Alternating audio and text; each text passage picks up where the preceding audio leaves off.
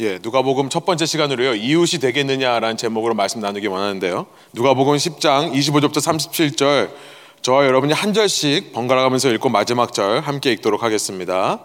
어떤 율법 교사가 일어나 예수를 시험하여 이르되 선생님 내가 무엇을 하여야 영생을 얻으리이까 예수께서 이르시되 율법에 무엇이라 기록되었으며 내가 어떻게 읽느냐 대답하여 이르되 내 마음을 다하며 목숨을 다하며 힘을 다하며 뜻을 다하여 주 너의 하나님을 사랑하고 또한 내 이웃을 내 자신같이 사랑하라 하였나이다. 예수께서 이르시되 내 대답이 옳도다. 이를 행하라 그러면 살리라 하시니 그 사람이 자기를 옳게 보이려고 예수께 여짜오되 그러면 내 이웃이 누구이니까? 예수께서 대답하여 이르시되 어떤 사람이 예루살렘에서 여리고로 내려가다가 강도를 만남에 강도들이 그 옷을 벗기고 때려 거의 죽은 것을 버리고 갔더라. 마침 한 제사장이 그 길로 내려가다가 그를 보고 피하여 지나가고 또 이와 같이 한 레위인도 그곳에 이르러 그를 보고 피하여 지나가되 어떤 사마리아 사람은 여행하는 중 거기 이르러 그를 보고 불쌍히 여겨 가까이 가서 기름과 포도주를 그 상처에 붓고 싸매고 자기 짐승에 태워 주막으로 데리고 가서 돌보아 주니라. 그 이튿날 그가 주막 주인에게 데나리온 둘을 내어주며 이르되 이 사람을 돌보아 주라. 비용이 더 들면 내가 돌아올 때 갚으리라 하였으니 내 생각에는 이 세 사람 중에 누가 강도 만난 자의 이웃이 되겠느냐? 함께 읽습니다. 이르되 자비를 베푼 자니이다. 예수께서 이르시되 가서 너도 이와 같이 하라 하시니라. 아멘. 함께 앉으셔서 우리 말씀 함께 나누겠습니다 네, 저희 교회에서 성경 읽기 프로젝트 연초부터 창세기 시작해서 우리 성경의 중요한 이 이스라엘 역사를 이해하기에 필요한 책들을 중심으로 저희가 읽고 있고요. 지난주까지 마가복음이 끝났고 이제 이번 주부터 내일부터 하루 두 장씩 누가복음, 또 Book of Luke, 누가복음을 읽습니다. 이 누가복음은요. 마태, 마가복음과 함께 예, 슬라이드를 보여주시면 공관 복음이라고 합니다. synoptic gospel이라고 하는데요. syn이라는 말은 같다라는 말이에요. 그리고 optic은 눈이죠. 그러니까 같은 눈으로 바라본 책들이 이 세 책입니다. 우리가 마태복음을 읽었고 그다음에 마가복음을 읽었고 세 번째 책인 누가복음을 읽습니다. 이 내용을 보면 전체적인 이야기의 줄거리가 같습니다. 예수님께서 갈릴리에서 시작해서 예루살렘으로 가시는 그 한 방향으로 가시는 이야기로 중심이 되어 있고요. 이 공관복음에는 같은 사건, 같은 일들이 반복해서 많이 나옵니다. 이 누가 복음을 쓴 사람이 누가인데요. 우리 썰렁한 한국 사투리로 누가가 누가 이런 얘기를 하죠. 누가가 누군가, 누가가 누구인가를 살펴보려면 이후 나오는 신약 성경을 보면 우리 사도행전과 또 여러분 주보에 있습니다만 뭐 골로새서, 빌레몬서, 디모데후서 이런 데를 보면 이 누가라고 하는 사람은 의사가 직업이었던 사람, doctor였고요. 그 다음에 사도 바울이라는 사람과 함께 전도 여행을 다녔던 사람이라는 것을 알게 됩니다. 그러니까 바울의 수행원, travel companion이 바로 누가였습니다. 근데 누가가 쓴 이 복음서가 왜 이렇게 중요할까요? 우리가 지난번에 마가복음 읽었지만 마가와 누가, Mark와 Luke은요, 예수님의 제자가 아니었죠. 예수님의 열두 제자 중에는 복음서를 쓴 사람이 마태하고 요한, 전밖에 없습니다. 마가와 누가는 예수님의 열두 제자 중에 한 사람이 아니었어요. 그런데 왜 이들이 쓴 책이 복음서, 가스펠이 되었는가? 마가복음은 베드로의 양아들처럼 인정받던 존재였습니다. 베드로 전서 5장 13절에 보면 베드로가 마가를 가리켜서 내 아들이라고 표현하는 게 나와 있어요. 사람들은 이렇게 마가가 썼기 때문에 중요한 게 아니라 마가가 평생을 함께 했던 베드로, 그 베드로가 마가에게 예수님 이야기를 했기 때문에 베드로가 죽고 난 이후에 쓴 이 마가복음이라고 하는 책이 권위가 있고 굉장히 유명한 책이 되었습니다. 마찬가지로 누가는요, 베드로와 함께 기독교의 두 양대 산맥이라고 할 수 있는 바울이라는 사람의 수행원이었어요. 평생 동안 바울과 함께 오랫동안 선교지를 다니면서 선교사로서 살았던 사람입니다. 그래서 그 바울을 통해 남들이 예수님에 대해 썼던 이 기록들을 모아서 바울의 신학에 기반해서 복음서를 재구성해서 쓴 것이 누가복음이고요. 바울 사도 때문에 이 누가의 복음서가 굉장히 또 권위가 있고 유명한 것이 사실입니다. 여러분 그거 아세요? 신약에 나와 있는 저자, author 중에 가장 많은 양의 기록을 남긴 사람이 누가라는 사실을 아세요? 누가가 The Book of Luke. 누가복음 말고 또 쓴 책이 있죠. 뭐죠? 예, 사도행전입니다. 그래서 영어로는 Luke Act라고 부르는데 두 개가 원래 함께 같이 다니는 거고요. 한 서신의 일부, 볼륨 1이 누가복음, 2부, 볼륨 2가 사도행전입니다. 이 누가복음과 사도행전을 합치면 신약 성경 전체의 4분의 1이 됩니다. 한 사람이 쓴 걸로는 가장 바울보다 더 많이 썼어요. 누가가 더 많이 썼습니다. 어, 그 누가복음의 시작에서 자기가 왜 이 방대한 긴 기록을 남기는지 누가는 이렇게 설명을 합니다. 1절, 1절부터 4절에 세 번역으로 보시면 제가 이렇게 한번 읽어보겠습니다. 우리 가운데서 일어난 일들에 대하여 차례대로 이야기를 엮어내려고 손을 댄 사람이 많이 있었습니다. 한국어 성경이 이렇게 번역하고 있는데요. 그러니까 무슨 말이냐면 우리 중에 예수님에 대해서 쓰려고 하는 사람들이 많이 있었다 이런 말이에요. 2절 그들은 이것을 처음부터 말씀의 목격자요 전파자가 된 이들이 우리에게 전하여 준 대로 엮어냈습니다. 이게 무슨 말이냐면 말씀의 목격자요 전파자가 된 이들 예수님의 열두 제자를 말하는 겁니다. 그 열두 제자가 얘기해 준 대로 예수님에 대해서 쓰려고 책들을 많이 썼습니다. 이런 말이에요. 그런데 존귀하신 데오빌로님 나는 모든 것을 시초부터 정확하게 조사하여 보았으므로 가깝게 그것을 순서대로 써드리는 것이 좋겠다고 생각하였습니다. 이리하여 각하께서 이미 배우신 일들이 확실한 사실임을 아시게 되기를 바라는 바입니다. 이 누가복음 사도행전 똑같은 말로 시작하는데요. 누가복음 사도행전이라고 하는 누가의 이 방대한 기록은요. 데오빌로라는 사람을 염두에 두고 쓴 겁니다. 데오빌로가 누군가에 대해서 많은 이야기가 있는데 아마도 로마 왕국의 고위 관리였던 것 같아요. high official이었던 것 같습니다. 어떤 사람들은 바울이 죽은 후에 바울이 네로에 의해 네로 황제에 의해 참수형을 당했다라고 전설적으로 전해집니다. 그러니까 그렇게 박해를 받아 죽은 바울 이후에 로마 정권에 있는 사람들이 기독교에 대해서 잘못된 생각으로 오해할까봐 기독교를 설명해주고 기독교를 변호하는 apologetic work이죠. 기독교를 설명해주는 그 어, 변호하는 일을 위해 이 복음서를 썼다라고 생각을 합니다. 또 어떤 사람들은 지금 말씀하신 말씀에 있는 4절에 나온 것처럼 이미 배우신 일들, 각하가 이미 배우신 일들을 확실하게 알게 하기 위해 내 썼다 이렇게 말하는 것에서 이 데오빌로라는 사람은 로마 사람이었는데 기독교를 믿게 된 사람이다. 그의 신앙이 확실하지 않기 때문에 그에게 예수에 대해 또 교회에 대해 설명해 주려고 이 책을 썼다라고 사람들이 이야기를 합니다. 그런데 여러분 그가 누구인가 보다 중요한 것은 뭐냐면 그가 이방인이라는 사실을 말씀드리고 싶은 겁니다. 그가 이방인인 것은 확실해요. 그의 이름이 데오빌로. 이 테오스와 필로스라는 말이 합쳐진 건데 friend of God 이라는 뜻입니다. 하나님의 친구라는 말이에요. 우리 자녀들이요 아무리 영어를 잘해도 한국 이름이 붙여져 있으면 우리가 한국 사람인지 알죠. 미국 사람들이 발음하기 어려운 단어들 중에 한국말이 또 많은 단어들이 있어요. 뭐 은경 우리는 은경하지만 예, 예운케옹 이렇게 하잖아요. 근데 우리는 이름만 보면 이 사람이 한국 사람인 걸 알아요. 마찬가지로 이 데오빌로, 테오필로스라는 하는 이름은요, 당시 그리스 로마권에 있는 사람들의 이름이었습니다. 확실한 것은 뭐냐면 이방인이라는 게 중요한 거예요. 여러분 그러니까 지금까지 제가 누가복음에 대해서 설명한 것들을 이렇게 성경 공부하는 시간인가 하시는 생각이 있으실 텐데요. 이걸 한번 종합해 보면요, 이런 겁니다. 누가는요 그리스 로마권에서 그레코 로만 월드입니다. 이 그리스 로마 세상에서 의사 교육을 받은 사람이에요. 의사 교육이라고 하는 것은 당시에 지금도 그렇지만 아무나 하지 못하는 거거든요.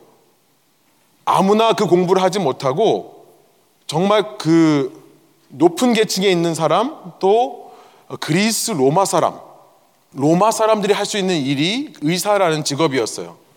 누가는 이방이었던 겁니다. 이 책을 쓴 사람도 이방인이에요. 그리고 여러분 보세요. 말씀드린 대로 바울과 함께 선교 여행을 다녔다고요. 바울은 어디를 위한 사도로 부르심을 받았죠. Apostle of the Gentile. 이방인들을 위한 사도로 부르심을 받은 자예요. 그 바울과 함께 이방 나라들을 다녔던 사람이라고요. 그리고 나서 이 누가복음과 사도행전이란 책 자체도 이방인을 대상으로 썼다고 생각을 하면 여러분 이것을 다 종합해 보면 결론이 하나입니다. 누가복음의 주제가 하나예요. 이것은 이방인을 위한 복음서라는 것을 알게 되죠. 키워드가 이방인입니다. The Gentiles. 젠타일 이방인이라는 것은 유대인 외에 다른 민족의 사람들을 이방인이라고 하죠. 이방인을 위한 복음이 누가 복음이 되는 겁니다. 우리는 마태복음과 마가복음을 통해 이 땅에 왕으로 오신 예수님, 왕으로 오신 메시아. 마태복음의 주제가 그거였죠. 이 땅에 왕으로 오신 예수님. 또 마가복음을 통해 우리는 종으로 오신 메시아. 그가 메시아신데요. 종으로 왔다는 사실을 살펴봤었죠. 이것이 주제라고 했습니다. 그런데 여러분 메시아, 머사야라는 말이 The King of Jews란 말이에요. 유대인의 왕이라는 말입니다. 그런데 누가복음은요 거기서 한 걸음 더 나가서 물론 예수님은 이 땅에 메시아로 왕으로 종으로 오셨지만 한 걸음 더 나아가서 예수님은 유대인들만을 위해 오신 분이 아니라 이방인들을 위해서도 오신 분이라는 것을 말하고 싶었던 겁니다. 그러니까 예수님의 사역 대상은 Jews, 유대인들만이 아니라 온 세상이었던 겁니다. The whole world. 그 온 세상을 위한 구원자로 오신 예수님을 그리는 책이 누가복음이 된다는 것입니다.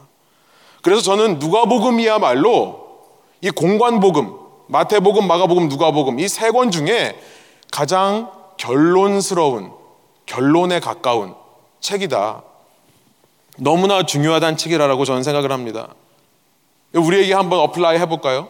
여러분 우리가 신앙을 갖게 된 이유, 우리가 믿게 된 목적, 그것은 단지 우리 자신만을 위해서가 아니라는 것을 생각해 볼 수 있겠죠. 여러분, 우리는요, 이방인들을 위해 부르심을 받았다는 사실.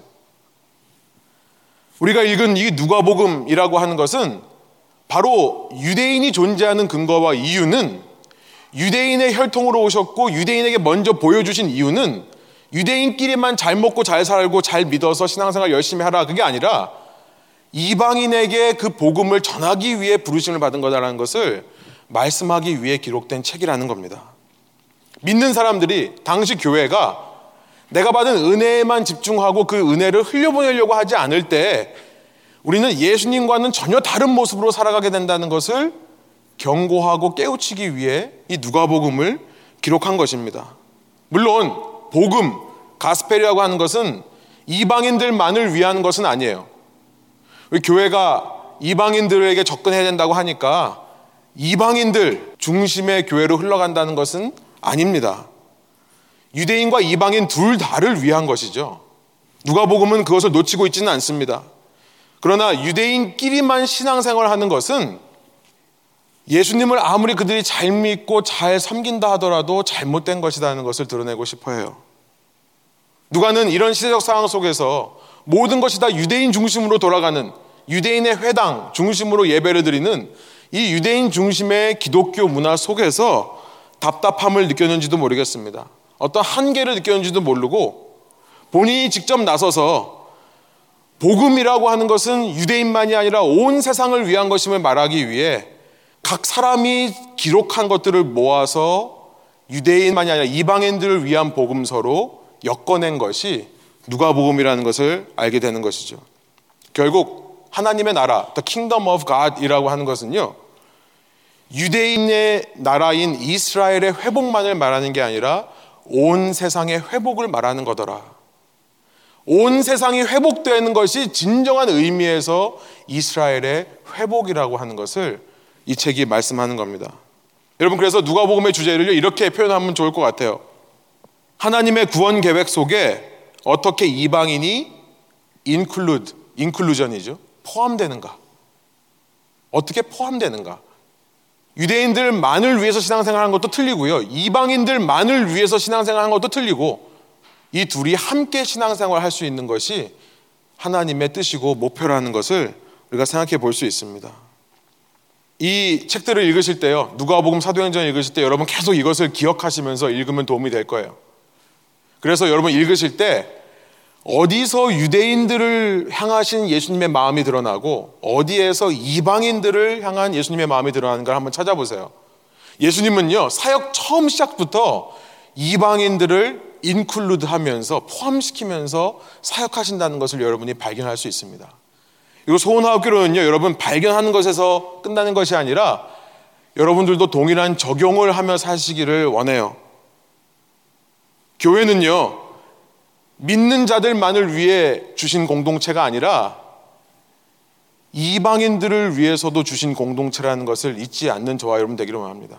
제가 나왔던 것처럼 땅에서 푸는 역할을 위해 천국문을 여는 역할을 위해 주신 공동체가 교회라는 것을 여러분 깨달으시고요. 여러분 이 신앙생활이라는 것이 자꾸만 우리는 가만히 두면요 자꾸 안쪽으로만 흘러요. inwardly focused.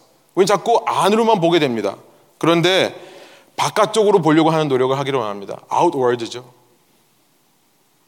신앙도 모든 성장하는 것과 마찬가지로 스테로스코 현상 유지만을 위한 모습이 될 때 신앙은 오히려 현상 유지가 안 되고요 점점 떨어집니다 모든 성장하는 것이 그렇죠. 성장하려면 우리 키가 자라려면 스테로스코 현상 유지만 해서는 안 돼요. 새 살을 위해 이 셀들이 세포들이 새 살을 위해 자기 양분을 나눠주는 인베스트를 해야 됩니다. 그래야 키가 크는 것처럼. 여러분 세상에 있는 모든 공동체 기업들도요. 현상 유지만을 하면 감소한다는 것을 알기 때문에요. 투자를 합니다. 새로운 것에 계속 투자해야 성장하는 것처럼 신앙도 마찬가지라는 거예요.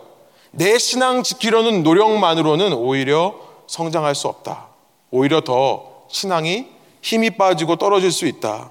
끊임없이 밖을 향해 갈 때, 다른 사람을 위해 헌신하고 사랑을 흘려보낼 때, 내 신앙도 성장할 수 있다는 것을 이 누가복음을 읽으면서 저와 여러분 새롭게 깨닫게 되시기를 간절히 소원합니다. 예, 함께 기도합니다 하고 마치는 게 아니라 이제부터 시작입니다. 네. That was the introduction. 자, 이제 우리 본문으로 들어와서 네. 우리 오늘 말씀 내용들 보면요. 이 내용도 마찬가지라는 걸 알게 돼요. 여러분 이제 누가복음 10장을 읽으실 텐데요. 누가복음 10장이 어떻게 시작하냐면 예수님께서 당신을 따라오던 70명의 디사이플 이 70명이나 됩니다. 사도행전 1장에 가 보면은 200명 가까이 되는 150 몇 형제가 된다고 하죠. 그러니까 따지고 뭐 어쩌고 하면은 200명 정도 되는 예수님을 처음부터 따라다니는 사람들이 꽤 많이 있었습니다. 그 중에 70명을 둘씩 전도하러 보내는 장면이 이 누가복음 10장입니다. 누가복음에만 나와요. 다른 복음서에는 나와 있지 않습니다. 누가가 왜 이것을 기록했을까라는 생각이 들어요. 다른 복음서에는요, 예수님께서 제자들을 보내실 때 12명을 보내는 것들만 기록되어 있습니다. 12명을 둘씩 짝을 지어서 마을로 보내시는 장면들은 기록되어 있어요. 그런데 왜 70명으로 되어 있을까? 그러고 보면 이 누가복음 9장에 보면 그 내용이 나와 있습니다. 예수님께서 제자들을 12제자, 12 disciples를 마을로 보내신 장면도 빠지지 않고 기록하고 있어요. 그러고 나서 그 다음 장 10장에는 70명을 보내는 것도 기록하고 있습니다. 왜 누가는 두 번 이렇게 반복해서 비슷한 내용을 기록하고 있을까요? 어, 왜냐하면 그 숫자를 보면 압니다. 여러분 12라는 숫자는 무슨 숫자죠? 여러분이 유대인이라고 생각하고 들으시면 10이라는 숫자는 유대인 민족의 숫자예요. 12 tribes of Israel. 이스라엘 12지파입니다. 예수님께서 12명의 제자를 하신 것도 유대인의 공동체, 유대인의 제자 공동체를 하나님의 백성으로 인식하셨기 때문에 12명을 부르시는 거죠. 10이라는 숫자는 하나님 백성의 숫자예요. 유대인 공동체의 숫자입니다. 그런데 70이라는 숫자는요, 7 곱하기 10, 7 times 10. 이것은 완전한 숫자예요. 70이라는 것을 사람에게 쓸 때는요, 모든 사람이라는 뜻이 됩니다. 이 땅에 있는 모든 사람을 상징하는 숫자가 70이에요. 그래서 창세기 10장에 보면, 그러니까 side note인데요.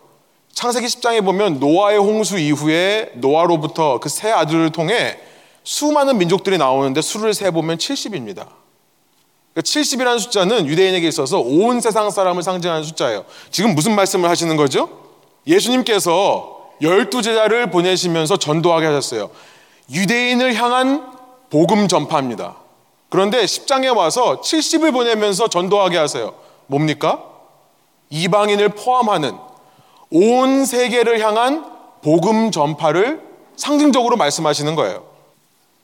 여러분 참 재밌는 것은 뭐냐면요. 예수님은 유대인을 상징하는 12명이 가서 전도하고 왔었을 때는 별 반응을 안 보이셨는데요.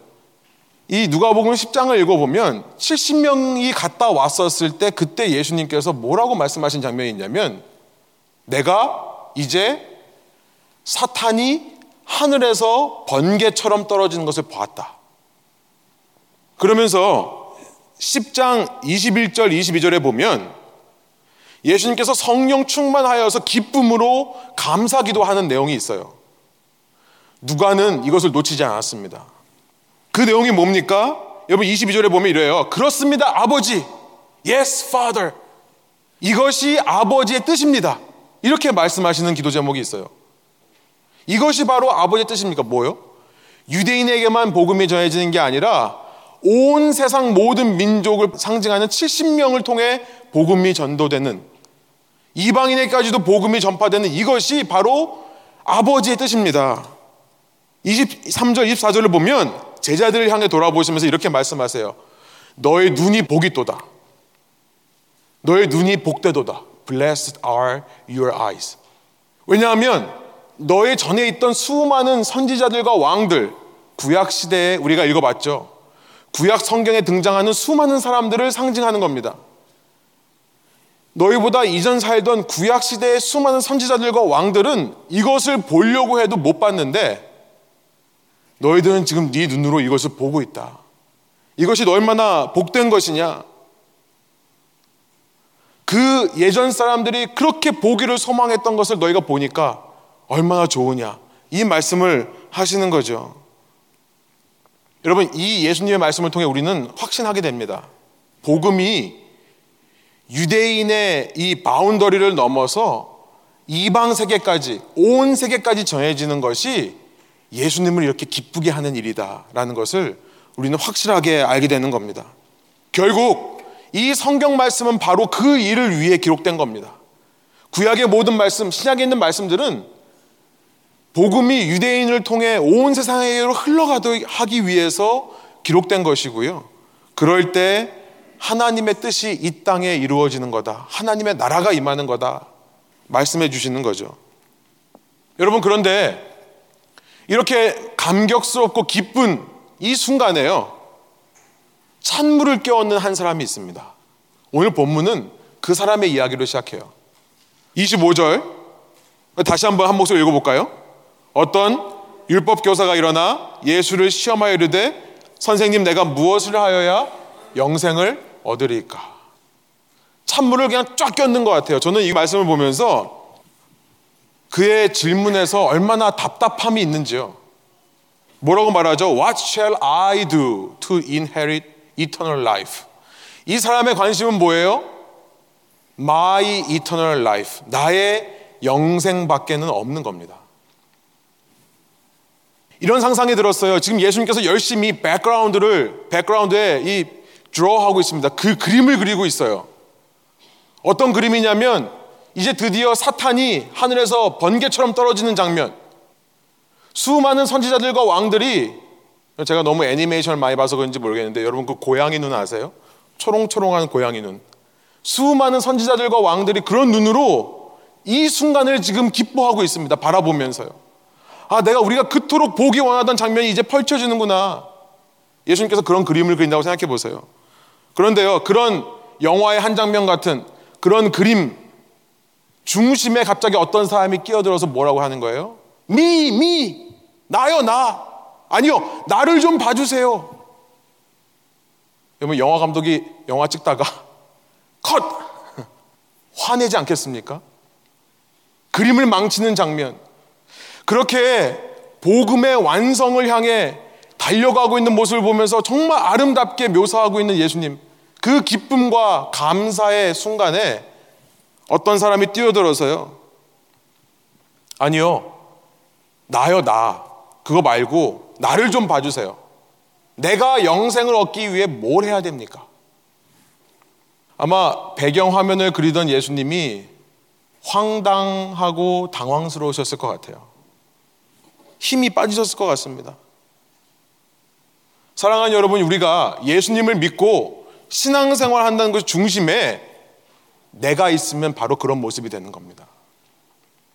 이 모든 신앙생활의 중심이 나뿐인 사람은요, 지금 그런 먹칠을 한 것과 똑같아요. 내가 영생을 위해 수고하고 봉사하는 모든 것들이 결국 나라고 하는 바운더리를 넘어서지 못한다면 여러분 이 시대에 이곳에 지금 하나님께서 예수님을 통해 성령을 통해 하나님의 복음의 그림을 그리고 계시는데요. 그 그림을 내가 얼마나 망치는 존재로 살고 있는가 깨닫게 되는 거죠. 내가 열심히 신앙생활을 한다면 할수록 내 신앙의 중심이 자꾸 나에게 있으면 그림을 망치는 겁니다. 그런데 이 율법교사는요, 한 가지 의도가 있어요. intention이 있어요. hidden intention. 그것은 뭐냐면 예수님을 시험하려는 것이었다. 25절이 말합니다. 예수님은요, 사람의 모든 생각과 의도를 아십니다. 말하지 않아도 알아요. 이 사람이 무슨 의도로 이러고 하는지 아신다고 복음서에 기록되어 있죠. 저 같으면 그렇게 성령 충만하고 기쁘고 감사하다가 그런 말을 하면 정말 힘 빠지고 맥 빠질 것 같은데요. 예수님은 그에게 돌아서서 너무나 온유하게, 친절하게 물어보세요. 너는 뭐라고 생각하니? 우리가 보통 대답하기 싫은 질문에 대답하는 방법이죠. 너는 뭐라고 생각해? 네 의견을 말해봐. 27절 이렇게 말합니다. 한번 한 목소리 읽어볼까요? 대답하여 이르되 내 마음을 다하여 목숨을 다하며 힘을 다하며 뜻을 다하여 주 너의 하나님을 사랑하고 또한 내 이웃을 내 자신같이 사랑하라 하였나이다. 아마도 예수님께서 하신 말씀을 전에 이 율법교사가 지나가면서 듣진 않았나 싶은 생각이 듭니다. 물론 유대인의 기록을 보면 주전 2세기 기록에 보면 이런 얘기가 있다고 합니다. 모든 하나님의 율법을 summarize 요약하면 하나님 사랑이고 사람을 사랑하는 거다 이렇게 요약되어 있는 것들이 있대요. 그것을 인용하는 건지 아니면 지나가다가 예수님 하신 말씀을 들어서 하는 건지 모르겠지만 예수님이 말씀하신 율법의 두 가지 핵심 신명기 6장 5절에서 말씀하시는 그 쉐마라고 하는 여러분 주부에 있습니다. 그 쉐마라고 하는 것의 핵심 첫 번째 하나님 사랑 그리고 레위기 19장 18절에 나오는 이웃 사랑 이 두 가지를 정확히 정답으로 얘기를 합니다. 28절에 보니까 예수님께서 이렇게 말씀하세요. 옳도다. 그 말이 맞다. 그를 행하라. 그러면 살리라 하니 그것이 맞다라고 하는 순간 이제 이 율법거사는 yes. 됐다. 이제 됐다. 왜냐하면 이 사람의 트랩, 함정에 걸려든 겁니다.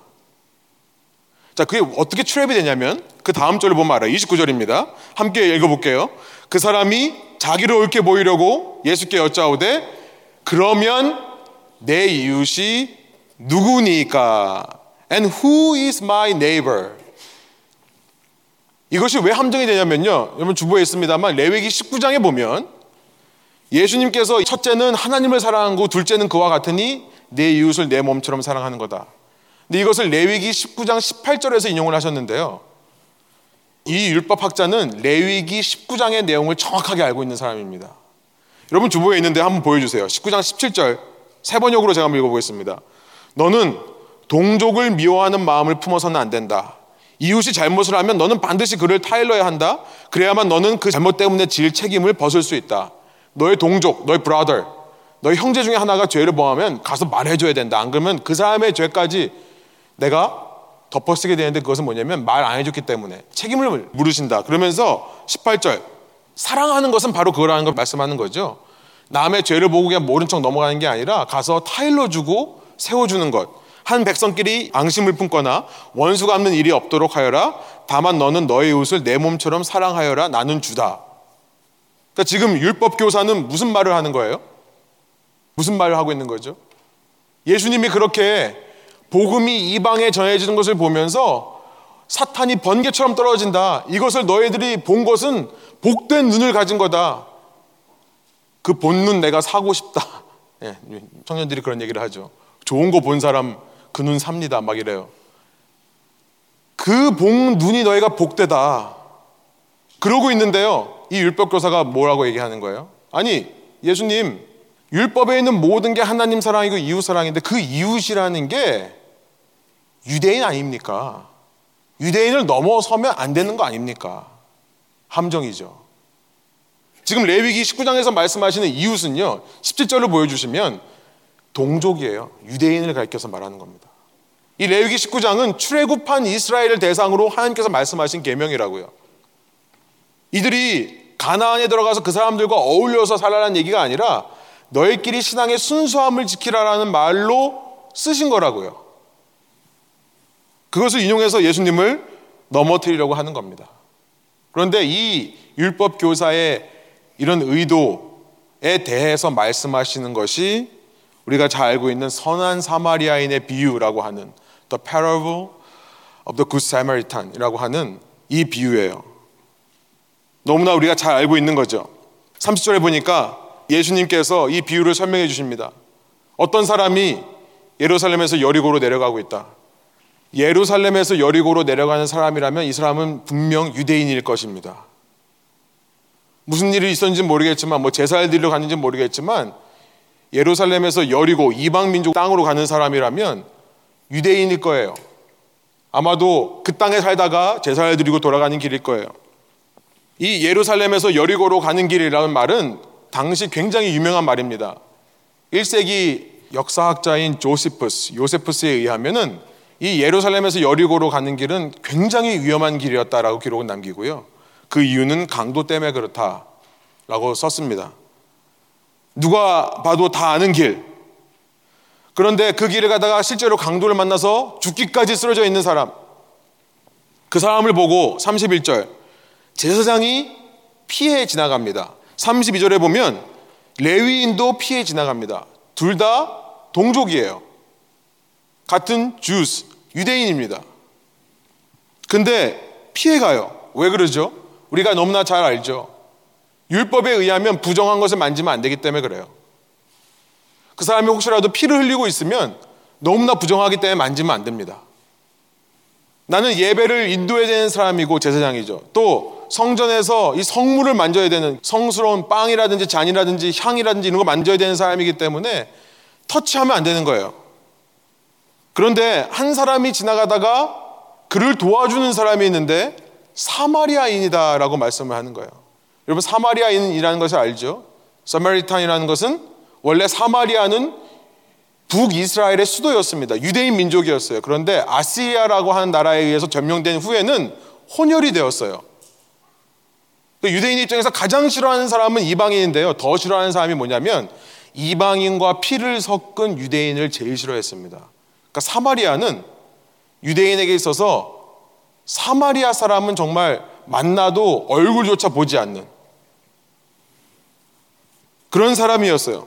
그런데 사마리아인이 이 유대인을 보고 불쌍히 여기더라는 것이 놀라운 사실입니다. 불쌍히 여기더라. 긍휼히 여기는 마음이 있더라. 그리고 나서 우리가 읽은 대로 그 사람을 데려다가 먹여주고 재워줄 수 있는 모든 것을 마련해 준 다음에 떠납니다. 36절 예수님께서 물어보세요. 우리 한번 36절의 질문을 같이 한번 읽어볼까요? 내 생각에는 이 세 사람 중에 누가 강도 만난 자의 이웃이 되겠느냐? 여러분 질문이 바뀌어 있죠? 아까 그 사람은 뭐라고 물었습니까? Who is my neighbor? 무슨 말이에요? 아직도 내 신앙의 중심에는 내가 있는 거예요. 내 기준으로 봤을 때 내가 이해하기 하나님 말씀은 같은 유대인들이 이웃이라고 하는 겁니다. 나의 기준에서 판단하는 거죠. 그런데 예수님은 뭐라 그러세요? 누가 강도 만난 자의 이웃이냐? 중심이 어디로 바뀌어 있습니까? 강도 만난 자로 바뀌어 있는 거예요. 이유가 어찌됐건 그것이 율법적이건 아니건 간에 부정하건 정결하건 간에 그걸 다 떠나서 강도 만난 자를 중심으로 생각했을 때 이웃이 누구겠느냐? 37절에 보니까 이르되 자비를 베푼 자니이다. 예수께서 이르시되 가서 너도 이와 같이 하라 하시니라. 이와 같이 하라. 여러분 오늘의 말씀은 너무나 간단합니다. 누가복음의 전체의 메시지가 바로 이겁니다. 우리가요 예수님의 복음의 완성을 위해서 이 땅을 살아가야 되는데요. 그러기 위해서 우리가 버려야 될 한 가지가 뭐냐면 나 중심의 신앙이라는 것을 말씀하시는 거예요. 왜냐하면요. 여러분, 나 중심의 신앙을 가진 사람은 누군가를 긍휼히 여길 수 없기 때문에 그렇습니다. 누군가를 긍휼히 여길 수가 없어요. 긍휼이라는 단어 제가 말씀드렸죠. 속이 뒤집어지는 겁니다. 속이 뒤집어지는 거예요. 한국말로는 정말 환장한다라는 말을 쓰죠. 그게 여기서 말하는 긍휼이라는 단어예요. 여러분 누군가를 보면서 이야기 들어줄 수 있습니다. 누군가 보면서 인정하고 이해하려고 노력을 할수 있어요. 그런데요, 속이 뒤집어진다는 건 뭐냐면 그 사람의 아픔이 내 아픔이 되는 거고요. 그 사람의 기쁨이 내 기쁨이 되는 거예요. 여러분 어떻게 그게 가능한지 우리는 알죠. 내가 사라질 때 가능해요. 내가 사라질 때요. 목회를 하면서 가장 위험한 것 중에 하나가요. 내가 어려움을 겪고 내가 인생에 어떤 훈련을 받았으니까 나하고 비슷한 상담을 듣게 되면요. 저도 모르게요. 어, 나 그거 알아. 내가 겪어봤어. 이러면서 조언을 주려고 하는 것이 굉장히 위험한 것 같아요. 아직도 내가 살아있는 거죠. 그런 사람은 아무리 들어도 듣지를 못합니다. 상대방의 아픔을 공감할 수 없어요. 이 누가복음 선한 사마리아의 비유에서 우리가 첫 번째로 적용하기 원하는 게 바로 이겁니다. 긍휼한 마음을 갖기 위해 내 자신을 내려놓자는 거예요. 내 자신이 살아있으면 우리는 동정할 수는 있습니다. 동정할 수는 있어요. 내 것을 가지고 나눠주려고는 할 수 있어요. 근데 우리가 원하는 것은 동정이 아니죠. 동정받으면 오히려 자존심이 상하는 겁니다. 우리가 원하는 것은 공감이에요. 정말로 내 아픔을 함께 느낄 수 있는. 여러분, 부모님들이 자녀들을 보면서 누가 공감을 해라고 하지 않아도 사실 알죠. 자녀들의 아픔을 보면요. 정말 마음 찡한 그것이 있죠. 그게 바로 긍휼이라는 겁니다. 부모님이 자식을 대할 때 나를 주장하지 않고 그 자식을 먼저 생각하기 때문에 그런 마음이 품어지는 것처럼 여러분 믿는 사람이라면 이 땅에서 복음을 완성시키려고 헌신하는 사람이라면 서로를 향해 그런 마음이 있어야 된다는 거예요. 여러분 자꾸 오해하기 쉽습니다.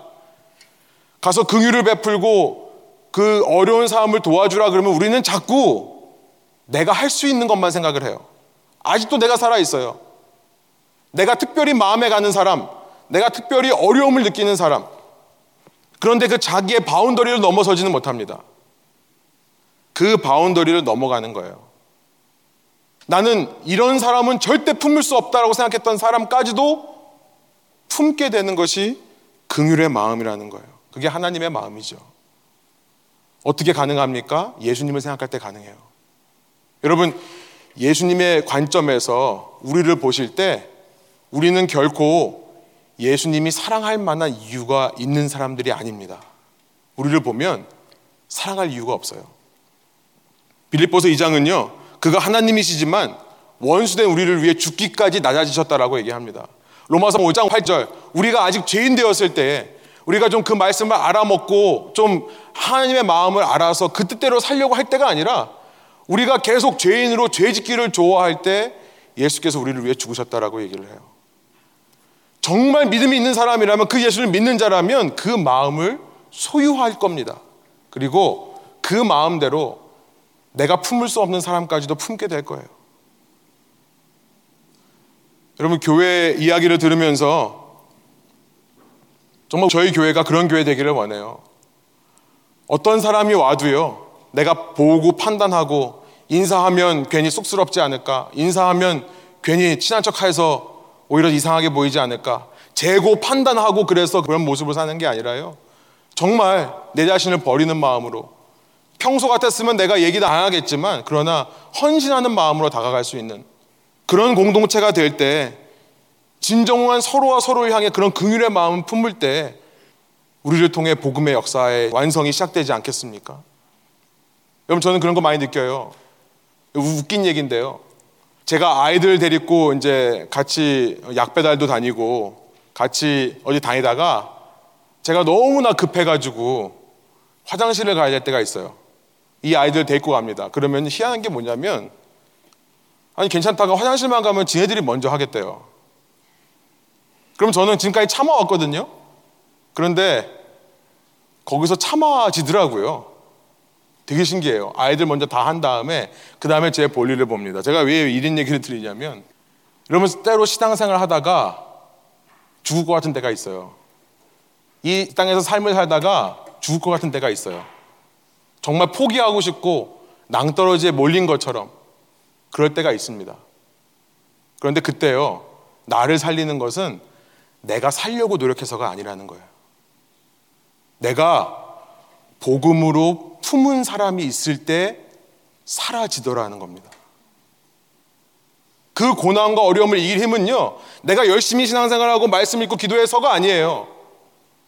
나는 죽겠어도 내가 살려야 되는 사람이 있으면 살아요. 그것이 긍휼의 마음이라는 겁니다. 그 긍휼의 마음 품을 때 예수님께서 두 번째로 말씀하십니다.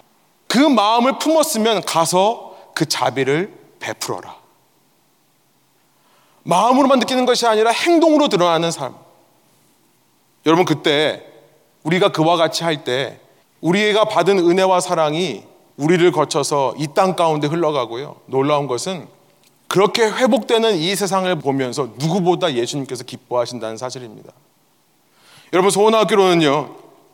우리가 그런 긍휼의 마음 품고 마음을 품는 것만이 아니라 그 자비를 행할 수 있는 저와 여러분 되기를 간절히 소원합니다. 그럴 때 우리를 통해 예수님께서 그려가시는 이 땅의 아름다운 복음의 그림, 아름다운 하나님 나라의 그 그림, 그 그림을 서로 바라보고요.